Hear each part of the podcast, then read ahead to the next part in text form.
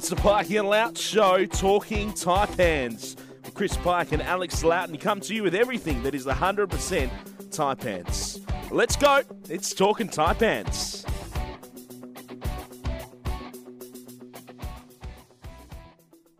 Hello and welcome to a special NBL Cup edition of the Pikey and Loughz Show. We're talking Taipans, and there's plenty to discuss around the Cairns Taipans in the NBL. They've already played their first two games now in Melbourne for the NBL Cup, playing some good basketball too. But there's some mixed news with some injury news thrown in there as well. But as we record this, we've got two more games upcoming over the next few days to look forward to, and there's plenty to break down. We'll have a special guest on this week's show as well. So let's get straight into it. I'm Chris Pike, one half of the show, but the Taipans legend himself, Alex Loughton. How do we find you this week? Hey, g'day, Chris. Uh, really good, mate. Uh, excited to see these games starting to roll through with the NBL Cup. And uh, obviously, with all that unsettlement around, will fans be able to get there? Will they not? Uh, it's great to see that um, they're able to, to, get some punters into the stands and enjoy uh, the contest coming in thick and hard. And um, the the highlights that we've seen coming out of the NBL Cup so far are uh, just been uh, unbelievable. Some of the top ten plays uh, just been pretty, pretty fun to watch. So uh, for the Taipans, of course, you uh, you mentioned uh, that Majok Deng injury, which is really really bad news. unlucky for the Taipans, but um, a couple of games starting to move in the right direction, starting to play winning basketball, not quite getting over the line for one of them, but we're seeing some good progression. This episode of the Pikey and Loughz Show is proudly brought to you by Cairns Total Physio. Less pain, more life. And Statton's Plumbing Company. Plumbers who care.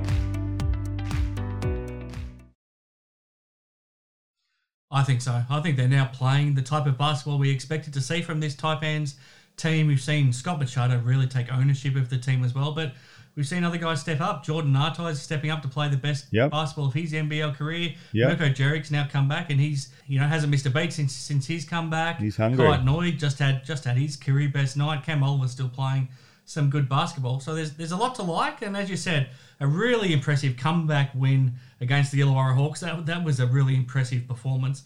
And then had their chances against Melbourne United. It was only the last couple of minutes where Melbourne really got on top, and, and that's the best team in the competition right now. So there was a lot to like from the first two games. To go one on one against the teams that have been the top two teams so far this season, I don't think it was too bad of a, of a result overall. And and you're right, there's been plenty of excitement in the NBL Cup overall. What have you made of, of those, I guess, the, the first eight games in four days? And now we've already seen the start of the second week with a couple of pretty exciting games to open the second week, too.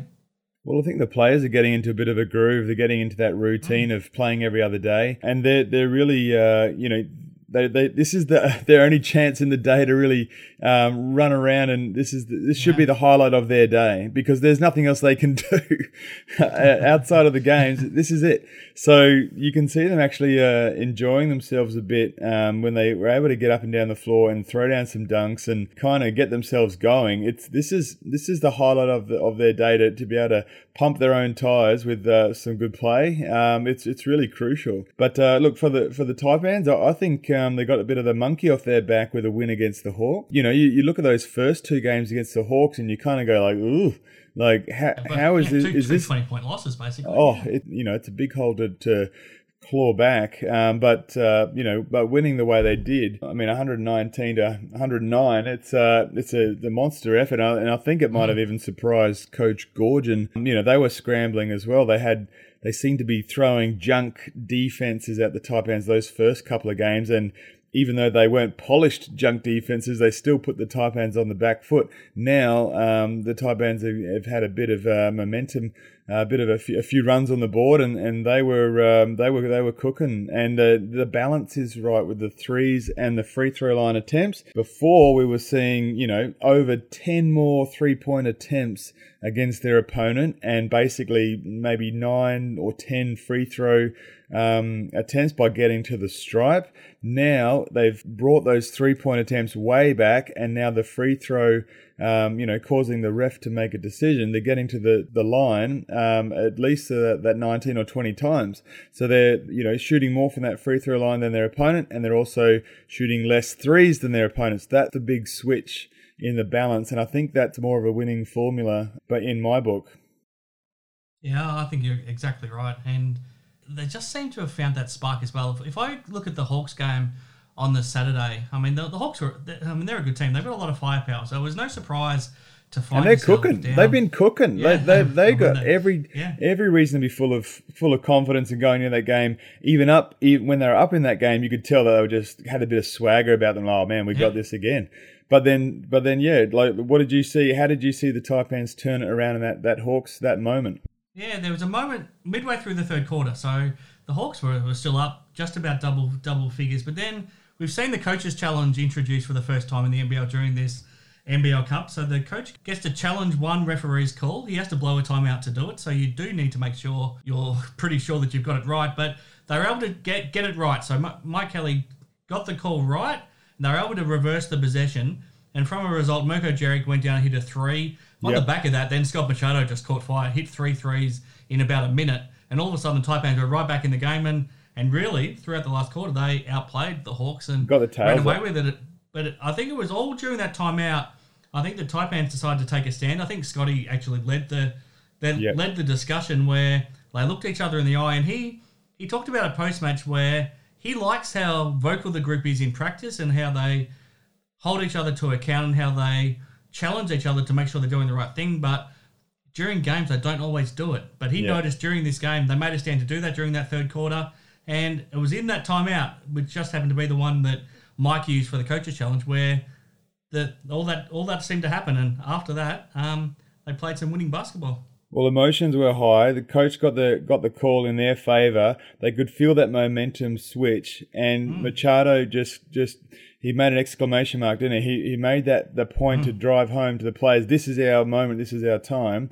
And then got the you know he he's got the cloud. He's got the platform, and the players were ready to buy in. And they they'd had enough. You know they, they'd had enough of an up and down sort of start to the season where their expectations weren't met, and that was the moment. I, I do I agree with you hundred percent that they made a collective decision that things were things were going to change, um, and they were all in on this. That that's the thing. They were all in from that point. Yeah, absolutely. And you, you get to the end of the game and you, you've you've had a, a really impressive win, but then you've got so many guys stepping up. I mean, Machado was unbelievable, and his numbers back it up: thirty-one points and eight eight rebounds, seven assists. But he had so much help. Mirko Jeric playing his first game back, sixteen points and six assists. Jordan Ngatai, the best of his career, just about hit five threes, seventeen points. Majok, Majok Deng unfortunately gets hurt in the next game against Melbourne, but he put up 13 points and seven rebounds. And again, for the second time in a row, we talked about this in the win before the NBL Cup. Cam Oliver didn't have to do everything, so he still contributed strongly 13 points and 10 rebounds. Yeah, I mean, to me, the key was that Scotty played fantastic, but he had a lot of others coming along for the ride too. Well, specifically, I mean, when we talk about that that makeup of how they're scoring uh, and getting to the free throw line, so they were 15 of 19 from the free throw line, uh, and the Hawks got their nine. They were nine of 10 from the free throw line. So, so which team is the aggressor? Which team is forcing the referees to make a decision, to make a call? It's the Taipans that that win that battle there, and by a com- by, by nine points. Like this is this is an 80 percent uh, shooting sort of position on the floor. Free throws um, guaranteed pretty much uh, eighty percent based on all the numbers that um, you know the, the club's putting up. So uh, they shot seventy eight percent for that game, but in general, you know, around 80 percent is a good clip, and that's sort of a, a good team goal. Um, three pointers, so sixteen of uh, sorry, eighteen of thirty five. 18 of 35 attempts, which is still an impressive clip, 51%. But the Hawks were uh, 16 of 37. So the Taipans shot less than than the Hawks by like by two shots less. Now 16 of 37 is 43% to the Taipans 51%. But in previous games, we were seeing 40 attempts to 30 attempts from three to their to their opponents, and at a not a great percentage, they were they were sort of settling, and then that was coupled with the the 10 free throw attempts. So we're seeing basically double the free throw attempts now, and they've reduced the number of threes uh, attempted. So basically, I, I think that's the the big numbers, and, and everyone's buying in, aren't they? Everyone's. I mean, you said Jordan Ngatai had a had a great game. He played 30 minutes, 17 points. That's a huge contribution. And Jeric coming back into the, the mix, getting 16 off the bench. So you got a total of 23 points coming from the bench. That's huge. I mean, we're, we're hoping for around that 25 point mark. That'll put you in Final Four contention and strong postseason uh, presence. Uh, and that's been lacking a bit too. Points off the bench or contributions from the bench. It's not always points. Um, you know, it's second second effort plays, uh, so, you know, hustle plays. Um, but but contributions in general, I guess the easiest way to look at it is is that chipping in on the uh, on the points column. So 23 points off the bench, uh, and those those three point sort of uh, selections, and then getting to the free throw line uh, was huge. So I and I, I think the Hawks it was. Um, you know, it could have it could have easily gone the other way, where they were comfortable going down the stretch, thinking, "Oh, here's another here's another you know 20 point win to, to us if we keep pushing here." Well, they they were on the back foot finally, and I, I think the Taipans did a great job just just turning that tide uh, in their favour, and a great way to start the uh, the NBL Cup. Now, Loughz, I've got to ask you: Have you ever gone zero of 15 in a game like Deng Adel did for, for the Hawks in in that game? Look, it's it's uh, yeah. No, I haven't. No, I, I haven't. But you know what? The, the shooter's mentality is: oh, next one's good. Next one's good. Yep. Next one's good. So zero for ten from two, zero from five for three. The next one's good, right? The next one's good. We'll have to check the stats on what what the next game was, but um, you know, I think he played, he a- played okay the next game and hit, hit a few threes, yeah. Sometimes you can you can just be off. So it, it's probably once in a blue moon. But he's certainly uh, proven on various games that, that he's more than capable of uh, he's played of bringing. NBA, yeah. Yeah, yeah, absolutely. Now, how important was this win? Because I thought these first two games are probably the t- toughest two games that the Taipans are going to face during the NBL Cup against the Hawks and United. So I thought, obviously, you aim for two wins, but I thought realistically going one and one from these first two games would be a good result. So how important was getting this win to take some of the pressure off to make the game against Melbourne not a must-win game? Because if you went two and eight, it's probably no coming back. But suddenly, being a, being at three and six or three and seven, um, it's not too bad considering the six-game losing streak. That Well, they, we know- that did go on. we know the NBL Cup's going to make and break every single team. So you you Mm. either come out on top. I think there'll be a big divide. Those teams that actually make it through um, are going to sort of keep on sailing after this NBL Cup. The teams that are breaking, basically, the ones that ends up at the tail end, I think it's going to be hard for them to, to come back um, into the fold into that top four contention. So uh, it was a huge weekend for, for the Taipans and to get that first win. Uh, certainly, certainly a huge thing. Um, but yeah, splitting splitting the, the, the two hardest games or the first two games of the NBL Cup, um, I, I think would be would, would is, is the bare bones uh, of of of being satisfied with that kind of weekend. Obviously, yeah, dropping two would have been a disaster.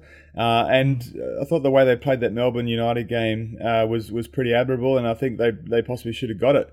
Um, they're just uh, unable to hold on there. But um, you know, the, it's a two tough opponents, and I think Melbourne starting to to uh, lose a bit of wind in their sails as well because uh, they had their their loss, their, their first loss as well, um, and uh, yeah, you know, so it's I think everyone's you know the, the lower teams are, are stepping up, and the the top of te- the the higher ranked teams are starting to uh, show a few cracks. Uh, so it's kind of uh, anyone can sort of beat anyone on, on the night. Yeah, so so let's go to that Melbourne game because it was a it was a really good performance in so many ways from from the Taipans, and you have a look at you know halfway through the the second quarter they're up almost almost double figures. They're still seven points up by three quarter time. I mean by half time, sorry, and still still leading you know for the whole thir- third quarter and still in front during the fourth quarter as well. But things just dried up a little bit in the last five minutes. What what did you see that that sort of was the difference? Because up until then. Um, they probably outplayed Melbourne for most of that game. Yeah, look, I mean, I, I think the the uh, the makeup of how they were, were scoring was, was right once again. Um, you know, the the contributions off the bench just down a little bit, uh, and and with with Deng going down, I, I feel like that was uh, just such a huge.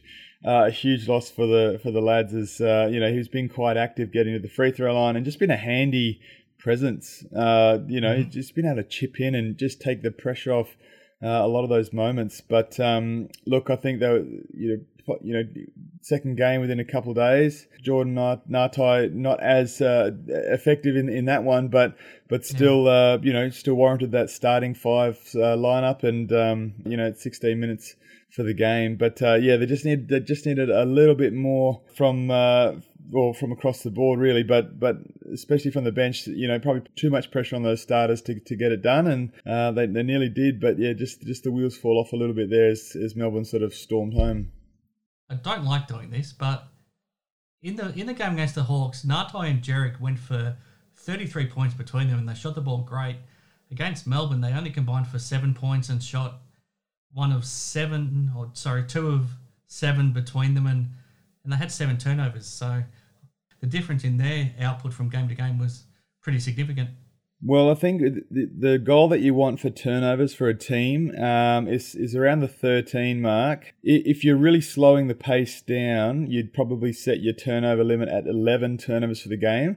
So I think with the faster pace and the uh, propensity to score, you know, in the 90s or 100s, you'd probably allow yourself 13 turnovers. So you know, 14 turnovers are probably just a bit careless with the ball, and that, that's going to cost them uh, dearly. I think um, compared to uh, Melbourne United's, um, uh, well, I mean they had 15 as they had 15 too, so mm. they're not going to be happy with that. But um, look, I think you're going to have bad shooting nights sometimes. It's, it's what else do you do? What else are you bringing if you're not shooting well? I mean, those two guys are shooters. That their job is to shoot the ball at close to 40%. That, that's their role.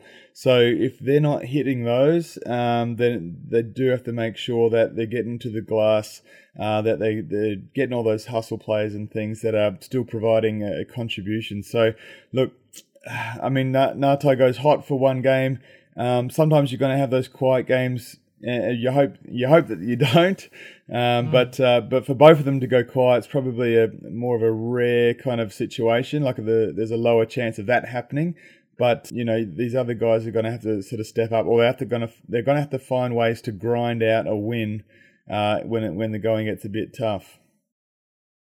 So summing up, how do you how do you look back on this first week at the NBL Cup for the for the Taipans. And what have you made of the of the tournament overall? Do you like it? Do you like that every club's now playing in Melbourne, you know, during this time? And do you like the format change? Obviously, we're playing for points. Every quarter counts with a with a point. You know, there's the coaches' challenge. What what do, what do you think, Loughz? Well, a few people have mentioned it's a bit of a bugbear of theirs to, uh, you know, uh, with this points per quarter thing. I mean, this is a mm. this is a system that was used in the pre seasons, uh, you know, that's gone by, where you make it just a bit more interesting by having, yep. you know, this point system per quarter. Um, one of the bugbears at this uh, conversation that I had was that they they said, "Oh, look, are the teams gonna overplay someone just to win the quarter? You know, like you know, a bit of load management. Are they going to go in the wrong direction and play a guy into an injury because they're trying to win the quarter? And I, and I just I said no, no. There's no way that the teams are caring about the points per quarter thing at the expense of a player injury. I mean, there is mm. three hundred thousand dollars at the end of this thing, right? Like maybe mm-hmm. maybe the last two games, it's a bit of that if it's if it's close. But yeah. in, in, terms of the actual points in all these games per quarter, like like winning the quarter, um, as in uh, the, to get the cup points, I, I, don't think the teams are really worried about that at all. The, the, biggest thing is the win because they're focused on the bigger picture for sure. Now, maybe like I said, the last two games they might start go, well, hang on a minute, we're only a point away from 300k, and I can see uh, the Taipan CEO go, hang on, boys, you're only a couple of points away from the 300k. Mm. Um, you know, let's let's get that for our for the club. Um, so look, uh, the competition as a as a whole, um, fans can't really get to the every single game and, and enjoy every single game. Like it's you know, the, they're almost too close together to really get excited and get get the stadium yeah. filled every single game. Like it's pretty tough. But at the same time, I I do tip my hat to the league for trying something innovative. Uh, and getting a deal done with Victoria government, obviously a lot of dollars at stake mm. that uh, they're trying to recuperate from a really tough year. So I think a little bit of consideration for their effort in that regard uh, is is uh, certainly in order. Um, so yeah, I think I think the the players, you know, they're they're probably struggling a bit mentally without that life balance. So that's kind of tough. Like I, I do feel for these players with families and partners and kids and and things like that. Like it would it'd be really tough, um, you know, tough going. And we've seen you know a couple of players. Um, or I mean, one one player in particular with Rob Loe heading back to New Zealand. Like we don't know the, the situation around that, but I know he does have a partner and a child, uh, you know, a newborn child. Yeah.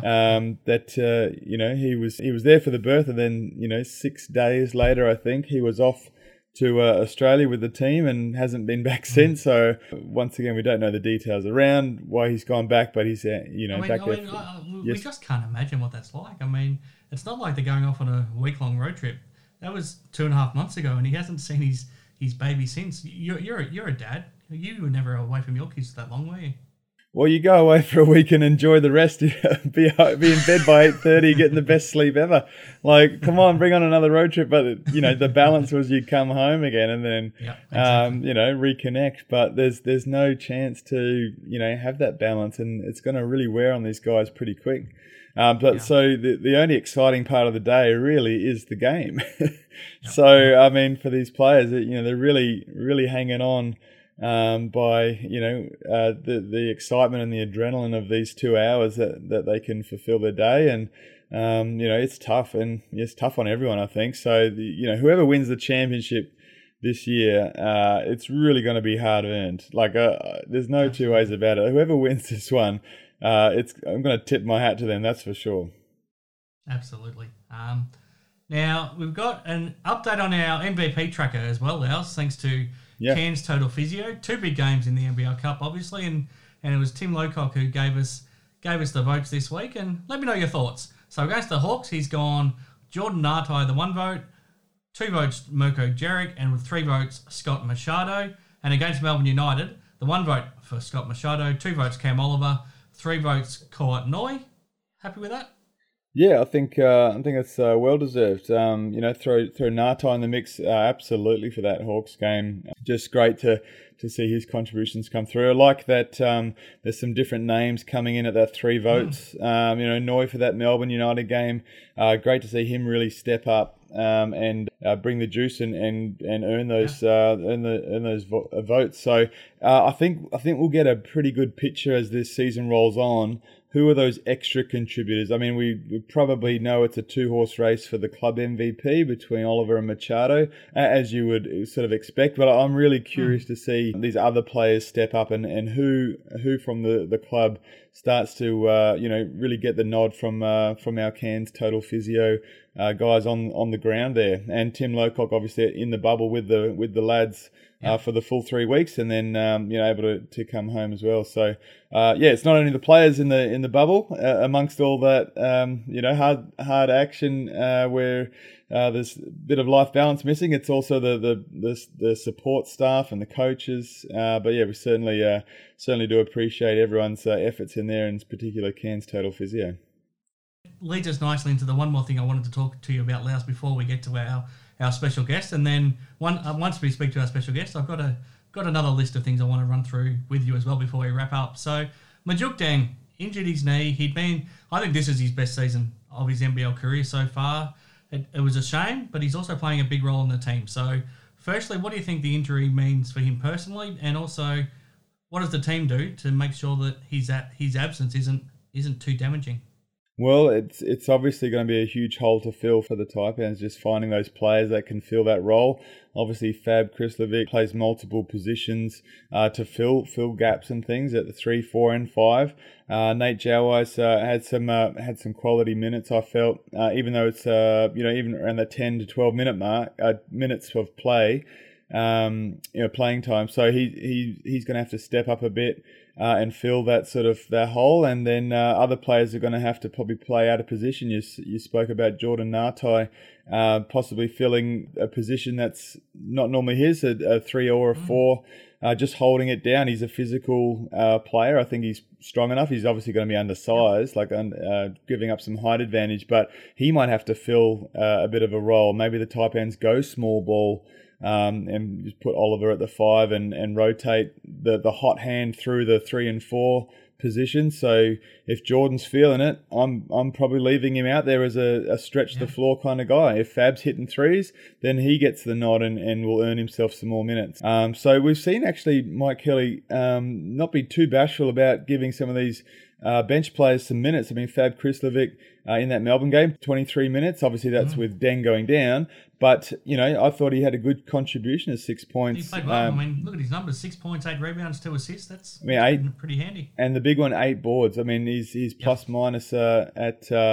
Uh, minus four. I mean, most you know, apart from losing a game, that's probably gonna gonna happen. But uh, still felt like a pretty big contribution yeah. uh, from him and uh, that you know that that'll give him confidence, um, him personally, uh, to to be able to put a good foot forward, and also Mike Kelly to give him the confidence to rotate um, and get those big big bodies through uh, in Deng's absence. So, but um, look, for, for Majok Deng, from what I can gather, it's a first major injury that he's had in his career. Um, mm. Not a whole lot of meat on the on the bones where he's going to get wear and tear injuries. I don't think. Um, you know, in terms of uh, overload type of thing. So he's pretty light player, but this might come as a obviously a, it would be a shock to him uh, as any player that hasn't had a big injury before. So he's going to have to go through a learning process with how to handle this and, and when to come back and when what to push through. So um, with that, I you know from what I can gather, he's uh, you know consummate sort of professional.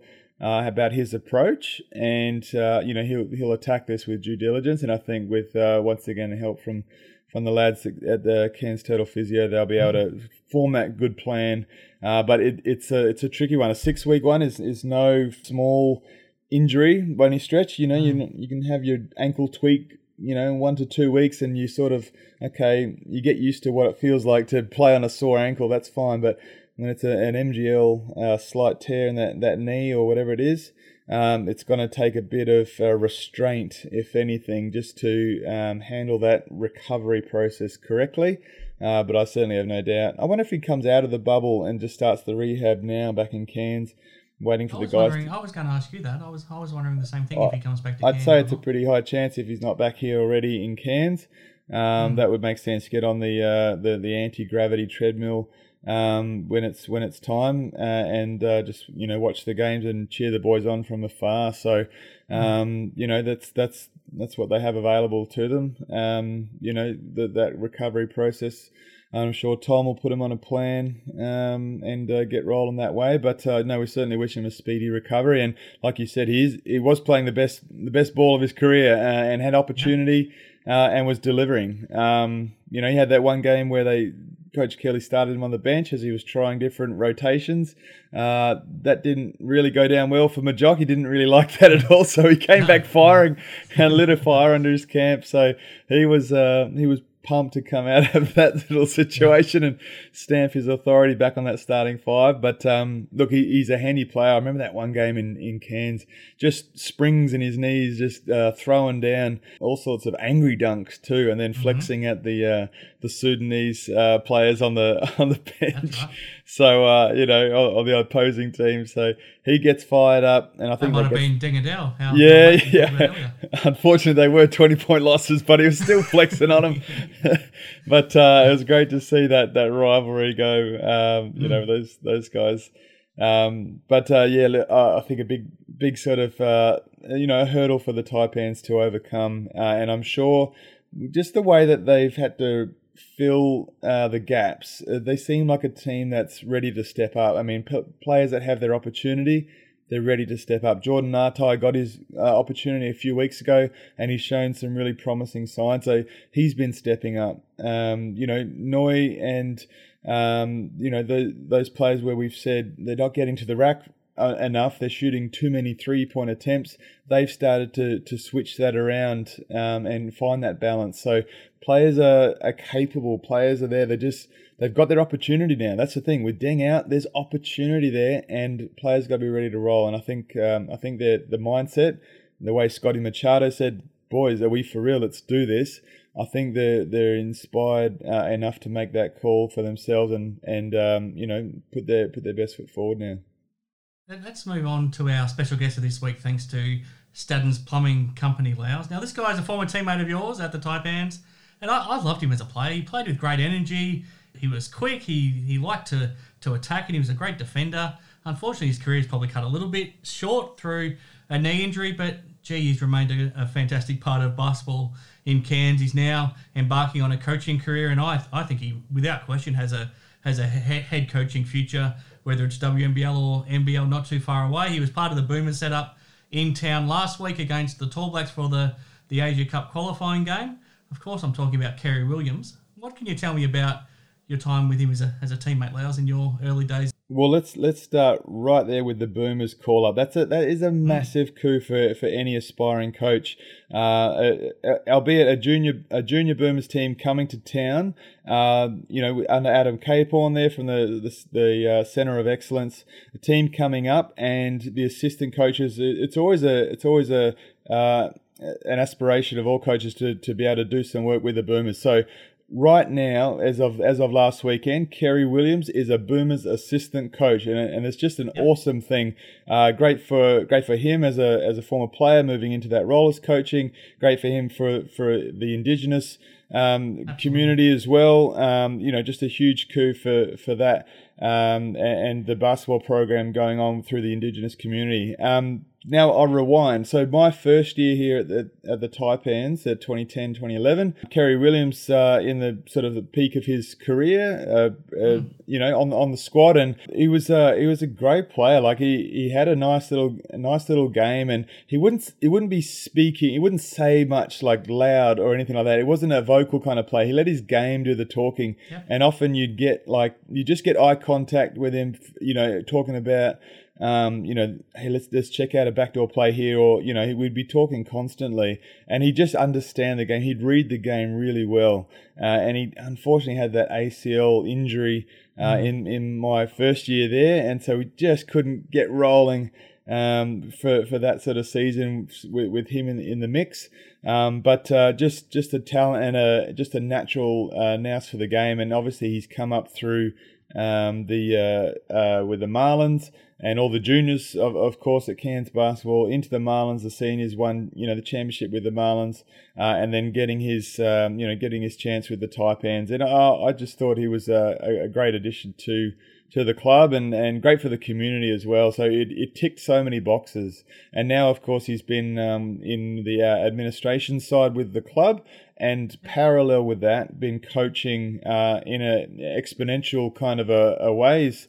Um, really stepped up in the coaching environment for uh, the reps um, for uh, you know in Queensland as well, yep. and um, so you just just gradually putting in the time, putting in the work, putting in the hours, um, and a lot of hours. Uh, and that's mm. that's not just um, coaching the reps side of things, and um, you know, Cairns basketball, it's also the Indigenous program up in the Cape, and uh, through through government uh, sort of funding as well, is able to get to more places uh, under the the Taipans banner as well. So uh, there's a lot of groundwork that people don't see, and I think I think that's what you know, it should it, pro- it possibly comes as a surprise. Oh wow, Coach, you know, Kerry Williams is now with the Boomers. But for everyone that sees his day to day work and everyone sees mm-hmm. that, that what he does, it probably doesn't come as a surprise. But still, it's an it's an awesome thing that to see that progression and for him to get the nod uh, to represent uh, Australia as the assistant coach uh, for the Boomers. So um, just just uh, an, an awesome thing. And then obviously the game to be in Cairns, of course. Uh, exciting thing. You you obviously were all over the game and covered that one uh, under Coach Adam Caporn. You able to speak with him before the game. What what were your mm. thoughts uh, for that game and for Kerry Williams to be a part of the squad? Firstly, for Kerry, it's fantastic just to just to show how far he's come. And I mean, above everything else, he's an incredible role model for the Indigenous community, and to show that not only can he be a player, but he's now thought of as one of the best coaches in the country. I think it's it's enormous. I don't think we can undersell just the importance of that and what and what it does for every young Indigenous kid that now wants to play basketball knows that there's no limit on how far they can they can go. So I think that that's the first thing that stands out to me. But um, as far as the Boomers, I think in a in a difficult situation where you knew none of the NBL players would be available, I think this was the absolute best way to go about it. You've got, got a bunch of a bunch of kids playing who have all, for the most part, been working together for the last year without getting to play a game. They've just been training at the Centre of Excellence in Canberra and and just playing against themselves. So they were craving a competitive game. So this was a the best case scenario, and, and it also meant that they had some chemistry together. So I think I think that helped as as well. Yeah. And as Yeah. Adam Caporn talked about, they're planning for the Paris Olympic Games in 2024. Must be now Yeah. now Loughz. Um, so they're expecting some of these guys to be playing for the Boomers in the next Olympic Games. So that's almost the start of that process. So some of the things we saw, we'll without question see some of the guys that played in the NBA one day. We'll see them playing for the the full Olympic Boomers team. So um, for a game that potentially meant nothing, in the end, it I think was a, a really worthwhile exercise. Oh, absolutely. There's never a time where you know a Boomers game or a Boomers call up doesn't mean anything. Like there's there's always eyes watching. There's always um, you know coaches keeping tabs of players and assistant coaches uh, and the work that they're doing. And um, sometimes you know a coach just likes to have that familiar voice, that familiar face around the, the lads that, you know, adds to the team chemistry. And Kerry Williams can certainly bring that. Um, Adam Caporn's doing a, a huge effort uh, and a huge role for uh, for basketball at that centre of excellence. Uh, a lot of a lot of big names that you were seeing in the in the Next Stars program this year, Josh Giddey, um, you know, even Justinian Jessup and all those kind of guys, Mojave King, they're all coming from the, the tutelage of, of Adam Caporn down at the centre of excellence. So um, yeah, it, it was just exciting to see that game come to Cairns, obviously. But those young players, some of them have got experience with NBL clubs already. Um, I think it was, is it Matt Kenyon, he, he spent Yeah. a couple of years at the Bullets. Yeah. yeah, yeah, yeah. Matt, Matt Kenyon, a couple of years with the Bullets already. So you know he's had a taste of um, you know the the grown man's league as well. So yeah, these players are getting experience. So it's certainly no um, you know no easy feat to make it into a Boomers squad. Um, and certainly uh, even harder to stay there. But for these young guys, it's great to see some talent out on the floor. And, and like you said, that they, they just couldn't wait to, to verse someone else. and it just happened to be Mika Vukona and his uh, in his team of Australian uh, residing New Zealand uh, locals. I'm glad you brought up Mika. You, you mentioned grown men, and I, that was going to be my segue to bring up Mika. But after our, we, our chat with Kerry Williams, I've got a question I want to ask you about about Here Mika. But for now, thanks to Staddens Plumbing Company, let's get to Kerry Williams. Okay, back here on Talking Taipans, and great pleasure to be joined by a former former star of the Taipans, Kerry Williams. He's now doing great things, as we have already talked about on the show, Loughz, with with his coaching. Um, Kerry, how did we find you this week, and, and what was last week like being involved in, in the Boomer setup? it's always an honour to represent your country, and obviously, you know, it was uh, like I said uh, leading up to it, I was pretty shocked to get the call, but um, uh, very proud and, and honoured to do it. So um, the week was unbelievable. Uh, we had some former boomers call in and give the guys uh, some experience and, and tell what it means to, to wear those colours and to represent your country. Um, and then for me personally, it was just to sit down and have conversations with Adam Caporn and Mm. Gordie McLeod and uh, Jason Smith, uh, just to have conversations with them about the game and, uh, and just some of their experiences um, playing and coaching. I mean, it it really doesn't matter what the circumstances are. I spoke to Adam Caporn about this last week. Once you're once you're a Boomers coach, you're a Boomers coach for life, and it's the same for you. Now that you've been involved in the Boomers as a coach, it, it's something that sticks with you for the rest of your life. You must be must be really proud of of how far you've come in such a short time already as a coach. Yeah, yeah, I think um, I think uh, uh, I think blessed is the word. Mm. Uh, fortunate. Um, yeah, it's it's it's it's been it's been an unbelievable ride, and um, I guess I guess you know having that on my I guess I can add it to my resume now, and. Um, but, the, but the key thing is that I've been looking at is how do I how do I stay involved with at that level and um, you know and keep my name uh, floating around so that when things like that pop up, I do get those opportunities. Mm. The thing I love that you've done already with your coaching is that you've coached men and women now already. You obviously have been coaching at the Dolphins. You've you've coached the coached the the, the, the Queensland state team, and now obviously getting involved with men as well. I mean, it just opens so many opportunities up, doesn't it? I mean, there's no reason why you know moving forward you couldn't work in the NBL, the WNBL, um, you know either NBL one competition, whether it's the men or women. I mean, by being involved in both, it just opens up so many opportunities. Is that something that you've you've sort of made sure that you've you've kept a focus? Yeah, I guess I guess for me, um, you know, I started off coaching boys, um, and that was because Aaron Fearne made me do it. he, he made me coach uh, his son's Fern under 18 team, which had Tamuri Wigness in it. Uh, so he put me in charge of that. Um, so that's where I where I started. Um, but I guess for here in Cairns, um, I felt there was a um, just a shortage of pathways for the girls and the women's side of basketball. Um, so I felt like it, it was, you know, the girls need more opportunities and more um, more expo- exposure, I Yeah. guess. Um, so that's where I, where I'm at right now is trying to build the, the girls side of basketball up here in Cairns. Um, and I guess being head of the head of the Dolphins makes me sort of makes me head of the women's program, the girls program here. Yeah, absolutely. Um, the thing that I find inspirational about what you're doing as well is that you're as a role model for the Indigenous community as well. We just haven't seen many many coaches that are from an Indigenous background in basketball at all. To me, for you to be able to now set that trend and to to show what's possible, I think it's really it's really something pretty special too. Is that something that means a lot to you as well?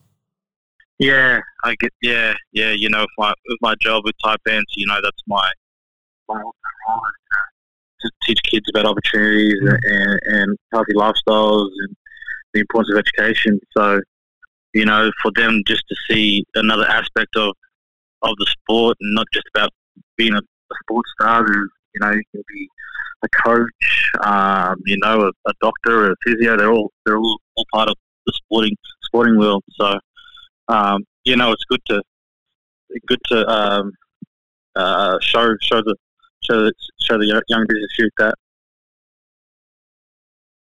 I remember talking to you last year as well when we were leading up to the NBL's Indigenous round, and we talked about how far things have things have come, and it's it's so good now that that recognition is there. But and we talked about Patty Mills at the time. The things that Patty's now doing and starting up, it's and, and I know that you're involved in a lot of that with him as well. It's it's it's probably taken somebody like Patty to to lead it, but things have just come so far, haven't they?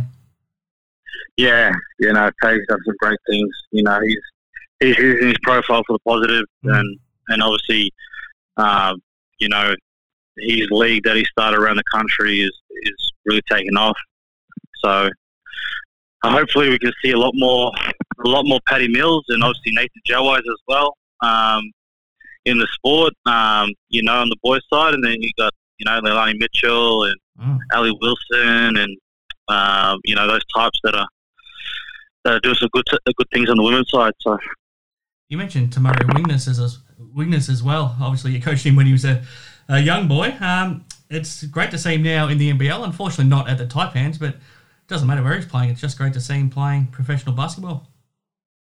yeah, it's unbelievable. He's come a long way. He's he's matured a lot, and obviously grown as a young man. And um, you know, I hope to see him get more opportunities, more more playing opportunities with the Bullets. And I think he's going to be a big part of their their puzzle moving forward. Um, but it's great to see him there, and you know, just like I, I keep saying, um, everybody that's played professionally in the NBL or even the NBA have, have got got a connection to the North. Yep. You know, the two Cedar boys are from Townsville. Um, Tyson Demos' family's from up here in Townsville. Um, you know, Timmy Duggan played here in Cairns. and Spent a lot of time with the Marlins. Um, you know, Nate, obviously Nate, Mm. uh, Makadeni Morshu. Uh, so, yeah, pretty much. And Deborah George, you know, and the list goes on. Like they're all Yeah. we're all connected to the north. Absolutely. Um, as you mentioned before, you're still involved in the Taipans as well. Obviously, you keep a close eye on the way things are going. How have you how have you seen the start to this season so far, and what have you made of the NBL Cup? Sort of a week into it. Um, yeah, with the club, it's been obviously the results haven't been the greatest, and Mm.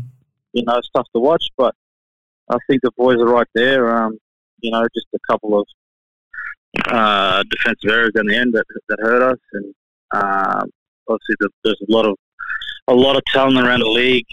Um, you know, so the games, what is it? There's only little stretches they can lose you the game.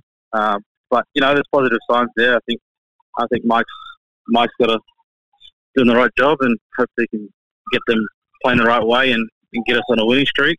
Mm. Um, and with the NBL Cup, yeah, it's, it's great. Like it's you know, with things happening around the country, it's it's, it's good to see a lot of basketball playing play, play basketball instead of sitting and waiting and hoping that something happens or something doesn't happen.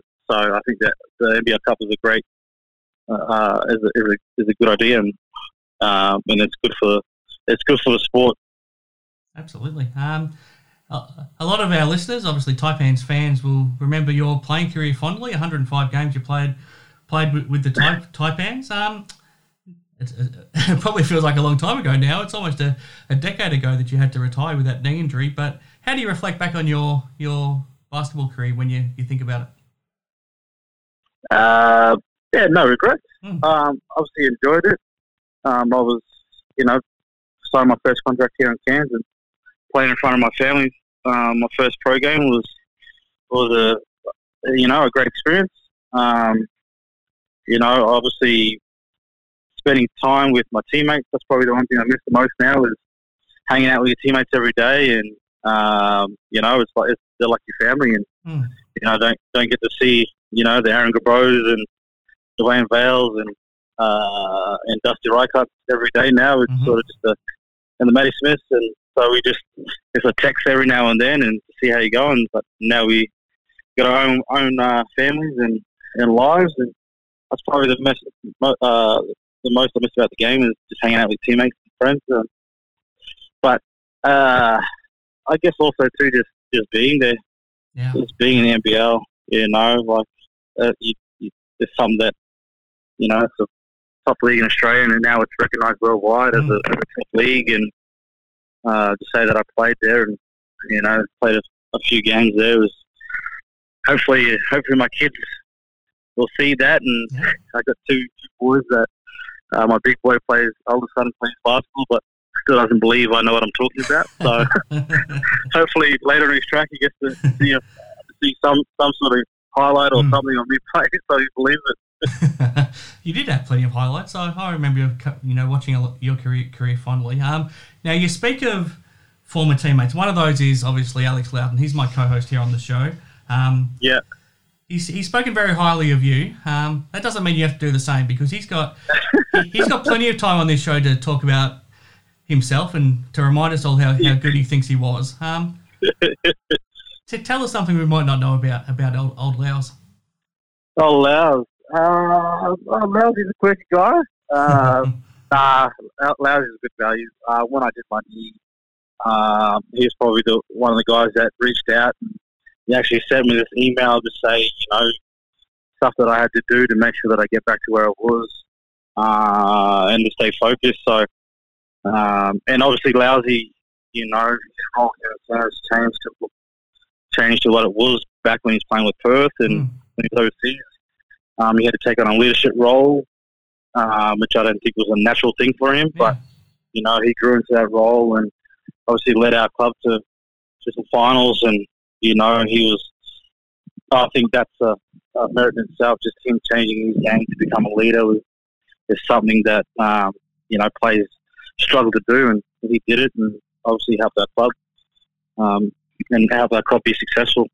So but yeah, Lousy has a lot of road trips, and uh, you know, Lousy loves to play games and yep. loves his videos, and so he's probably got a he's probably got a um, a hard drive there somewhere with some stuff that probably can't see. So he's probably got the stuff on himself. So. uh, you're probably not surprised to find out that he he's got a podcast now either, are you? Nah, nah, nah. He's a he's a shaker and a mover, and he uh, he's a great great talker, and so no, good to see.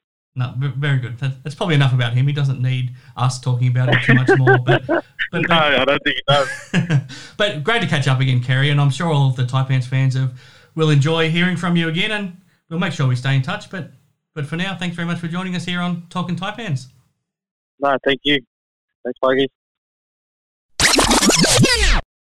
All right, thanks very much for Kerry Williams for giving up his time to join us here on the Pikey and Loughz show. He's just a fantastic role model for so many people, and it was great for him to give up his time here on Talking Taipans. I hope you all enjoyed his insights. Now, as I promised, Loughz, before we went to Kerry, I wanted to ask you about Mika Vukona. Um, it was fantastic to get to see him play once more, but unfortunately, it will be the last time we get to see him in a tall black singlet, and we've already seen him play the last of his 476 NBL games. You played, you played a hell of a lot of games against him in that in that four spot. Um, he to me, he's the he's the greatest warrior I've ever seen play on the basketball court, and I've I've said it for the last 15 years. He's my favourite player that I've watched in the NBL, and to get to know him, it's been an incredible thing because he's such a he's such a warrior on the court, but he's such a gentleman off the court. Um, I know he never played for the Taipans. He spent plenty of time playing against the Taipans. Yeah. What was he like to play against, and what do you think now that his career,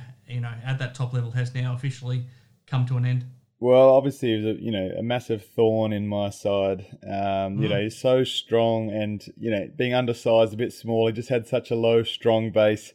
Uh, surely he was he was better off playing rugby league or something like that with his physical strength. But in basketball, perfect for the All Blacks, wouldn't he? yeah, yeah. He, many players have played Tall Blacks and All Blacks uh, in in their same sort of uh, career. But um, no, he's so hard to move. Uh, so you know, very very talented, very uh, you know athletic, and and just a, a, a true leader for any of his squads. And I think even um, uh, Steve Adams in the NBA looked up to Mika Vukona the way he played when Steve Adams, as a seven footer, you know, absolute you know powerhouse in the NBA you know, he's looking up to uh, Mika Vukona as a junior, going, "Man, I want to play like that guy." Like that's that's a pretty big, that's a pretty big, um, you know, uh, boost when you when you hear a name like that. Um, you know, give you that vote of confidence. So, I mean, Mika Vukona, or as um, some of the Taipans fans uh, mistakenly called him, um, Vika Makona, like uh, as in the Moccona coffee. I thought that was funny. They go, "Oh, we miss we miss Vicar. Where is Vicar McCona? I haven't seen him." I was like, "Guys, it's uh, it's Mika. It's Mika Vukona."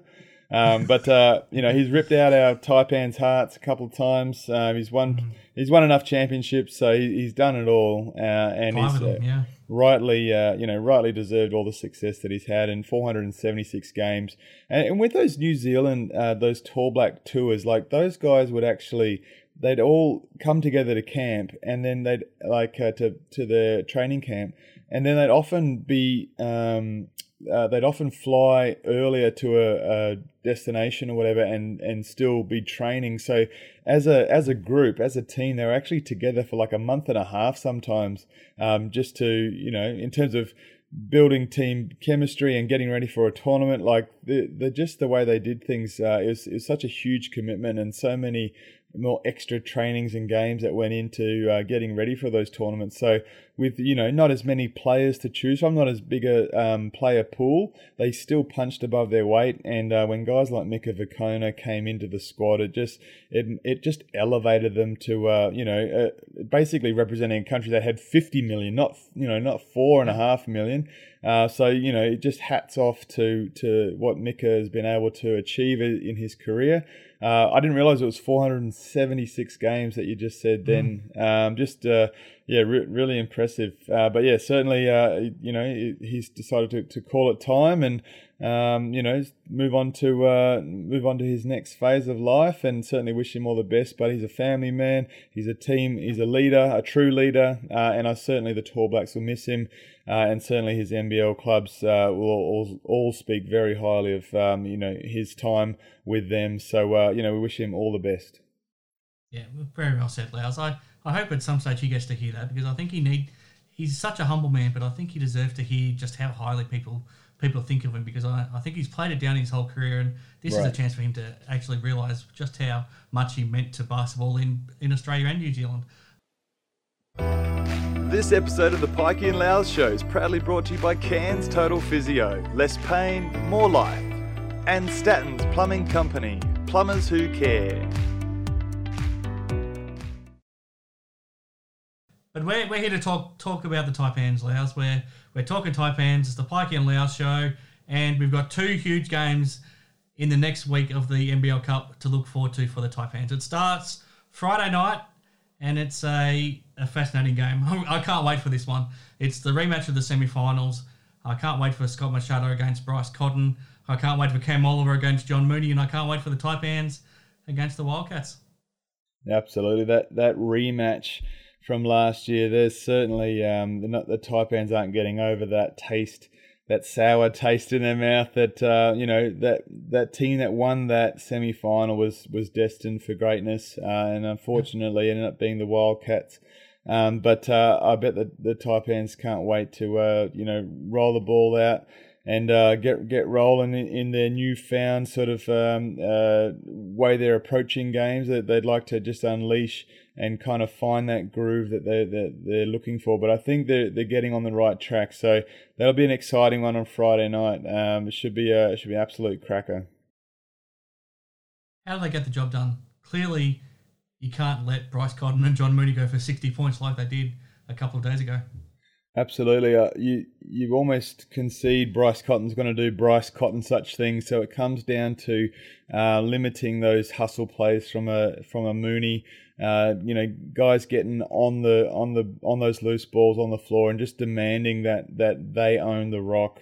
Uh, it, so it's that it's that uh, concerted effort, that full buy-in, that put your body on the line type of defense um, that kind of thing that's really going to you know make everything else tough because I mean Bryce Cotton's pretty talented. I'm not saying you know you let him go for 40, but you make mm. it you make him earn his 25 points.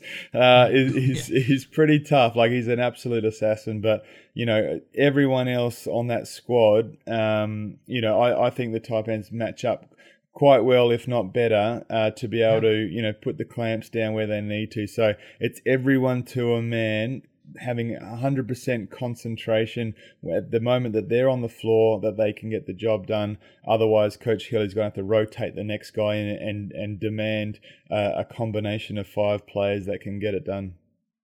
Now, when you're talking to the media and you're asked about a rematch the next season from the finals the year before, you, you always play down and you always say, you know, that doesn't mean anything you know, this is a new. Season. Oh, but it does, Pikey. It yeah, does. It always what, does. What's the, what's the I don't care how long it's been. I don't care what kind of break. It always does. That you know that sour taste comes back oh, who we got next on the schedule? Let me check the pages. Oh, the oh the Wildcats, and then you start going, oh yeah, the Wildcats. That's it. Mm. That's right. They they stole something from us, and you know, like you, they stole our bike. You're like when you're a kid, if someone stole your bike, that's probably the worst thing that can ever happen. You're like, oh, I'm going to go back and take back what is mine.